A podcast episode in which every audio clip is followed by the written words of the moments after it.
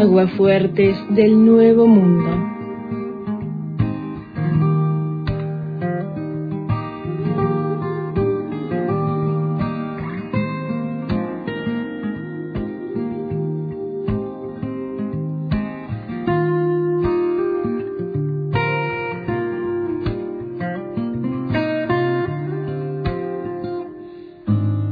Buenos días, Antena.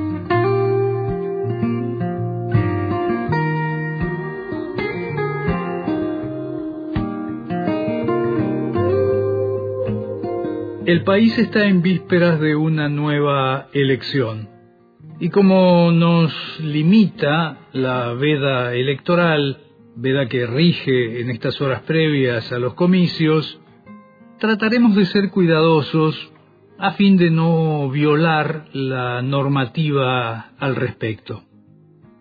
Lo primero que hay que decir es, bueno, es casi obvio, ir a votar de por sí es un motivo de celebración, es para festejar que se renueve el rito democrático que nos permite ejercer un derecho y también cumplir con una obligación cívica.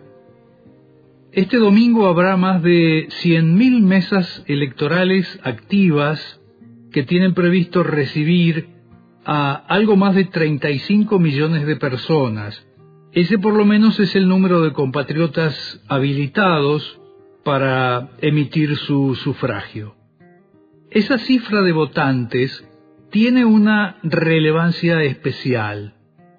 Es significativa porque se ha hablado mucho del humor social argentino. Han corrido ríos de tinta y se han dedicado muchos minutos mediáticos a la presunta bronca acumulada contra una dirigencia que no alcanza a ponerse a la altura de las circunstancias. Incluso se hicieron numerosas referencias a un fenómeno muy preocupante que algunos denominan la fatiga democrática. ¿Cuál sería el número de votantes que desmienta esos síntomas de desinterés o de malestar. Si en la noche del domingo confirmamos que votaron 25 o 26 millones de personas, estaremos aproximadamente en torno a los valores históricos de participación. Pero si los votantes no llegaran a los 21 millones, esos fantasmas de hastío, de desconfianza, apatía o, o fastidio adquirirían mayor consistencia.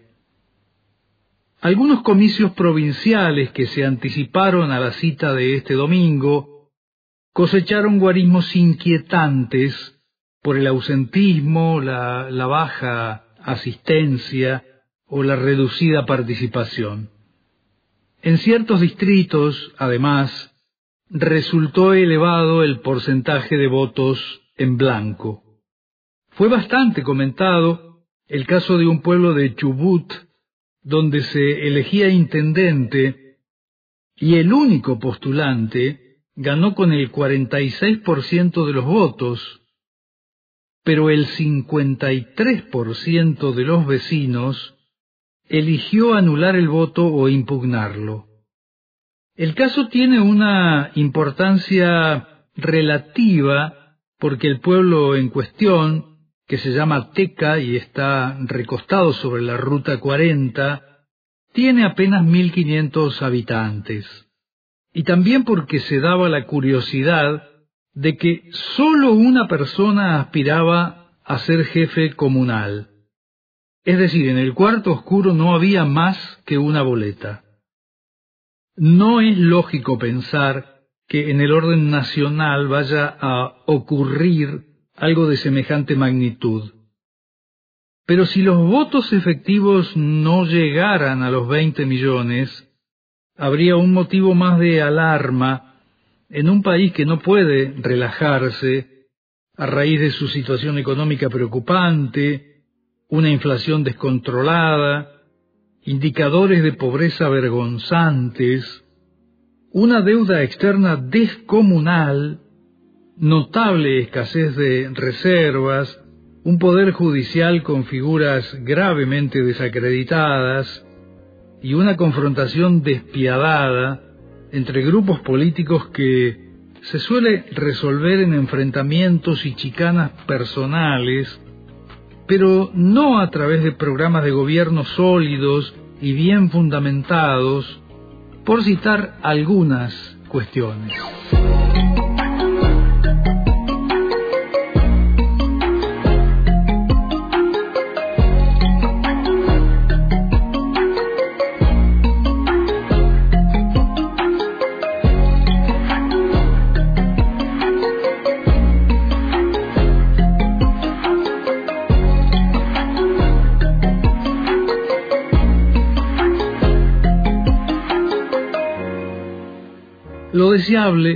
Hubiese sido que la sociedad recibiese discursos, propuestas y acciones motivadoras, creíbles y convocantes.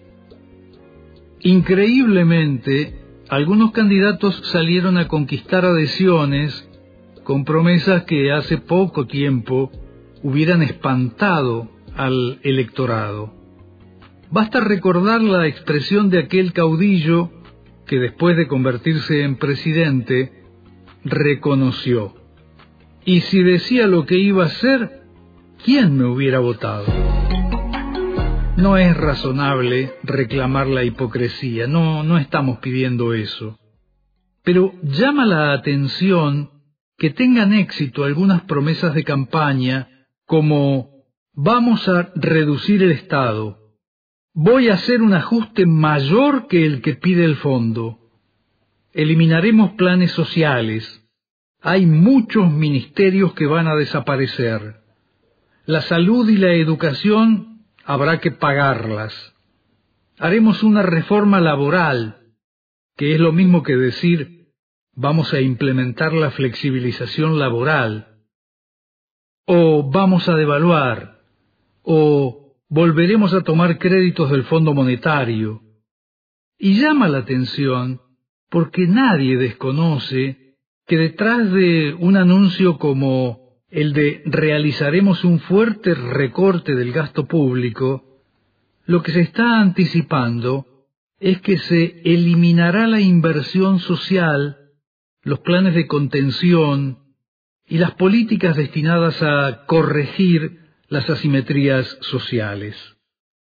En esos pronunciamientos entonces no hay promesas, sino amenazas. Y lo inverosímil es que en algunos casos tengan éxito. Hay personas que las repiten como un mantra y anuncian que van a votar a aquellos que las proponen. Como señalamos al comienzo de esta agua fuerte, Estamos en horas de silencio electoral. La veda tiene el propósito de habilitar un período de reflexión. La propaganda entra en silencio para que cada elector considere, sin interferencias, cuál es la mejor decisión que puede tomar. Por esa razón, no analizamos las diferentes estrategias de candidatos en particular, en cambio, y como parte de la reflexión que busca la pausa proselitista, creemos necesario que nos dediquemos a estudiar el comportamiento de la ciudadanía. Tal vez debería convocarse un Ateneo de psicólogos, psicólogos sociales, cientistas políticos, sociólogos y demás, para que expliquen los procesos mentales que llevan a esas conductas de aceptación acrítica de unos anticipos que no solo no van a beneficiar a los argentinos y a las argentinas, sino que van a perjudicarlos y severamente.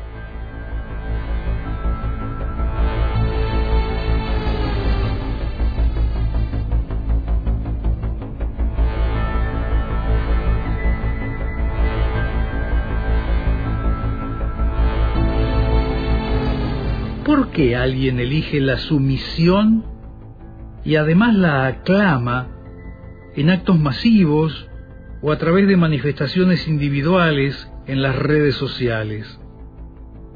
¿Tendrá alguna relación con esa fatiga democrática que mencionamos antes y a la que ya nos referimos en alguna aguafuerte previa? Ya existen tratados y ensayos sobre el tema.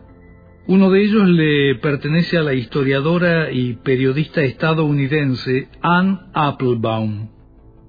En su libro El crepúsculo de la democracia, publicado hace ya tres años, Applebaum advertía que el mundo democrático está envejecido, frío y cansado, y que esta atmósfera es la que abrió la puerta a los fundamentalismos de derecha.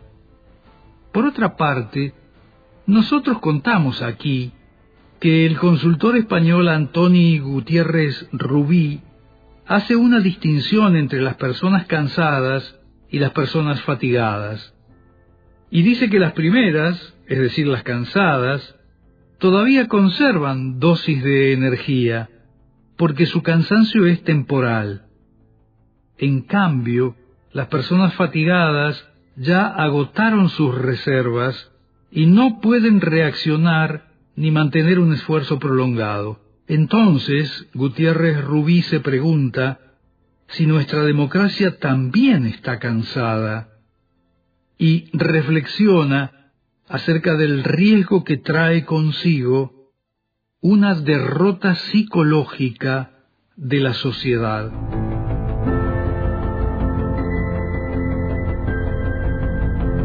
Y si no fuera por esa fatiga con un modo de vida que hasta aquí no encontró alternativas mejores, como la democracia, si no fuera por eso, ¿a qué causas atribuimos ese sometimiento y aprobación de consignas tan crueles como las que se escucharon estos días? ¿Será esa una manera caprichosa y retorcida de repudiar globalmente a la clase dirigente. Es un modo de reconocer la propia cuota parte de responsabilidad en la situación actual y de autoflagelarse como una forma de expiación.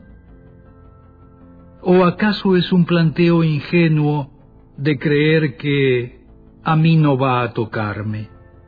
En cualquier caso, todas las opciones suponen un grado perverso de desentenderse de los padecimientos que pueden alcanzar a los demás.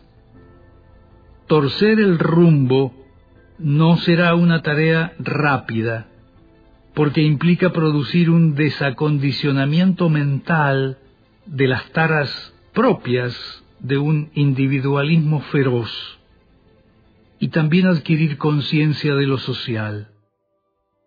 Ojalá que no nos demoremos en dar el primer paso de un trayecto que adivinamos que va a ser largo.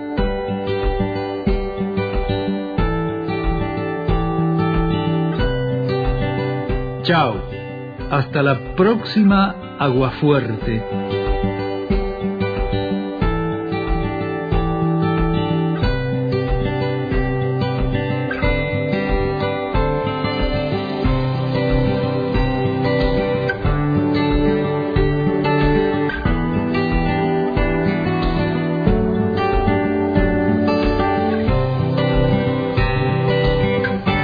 Aguafuertes del Nuevo Mundo.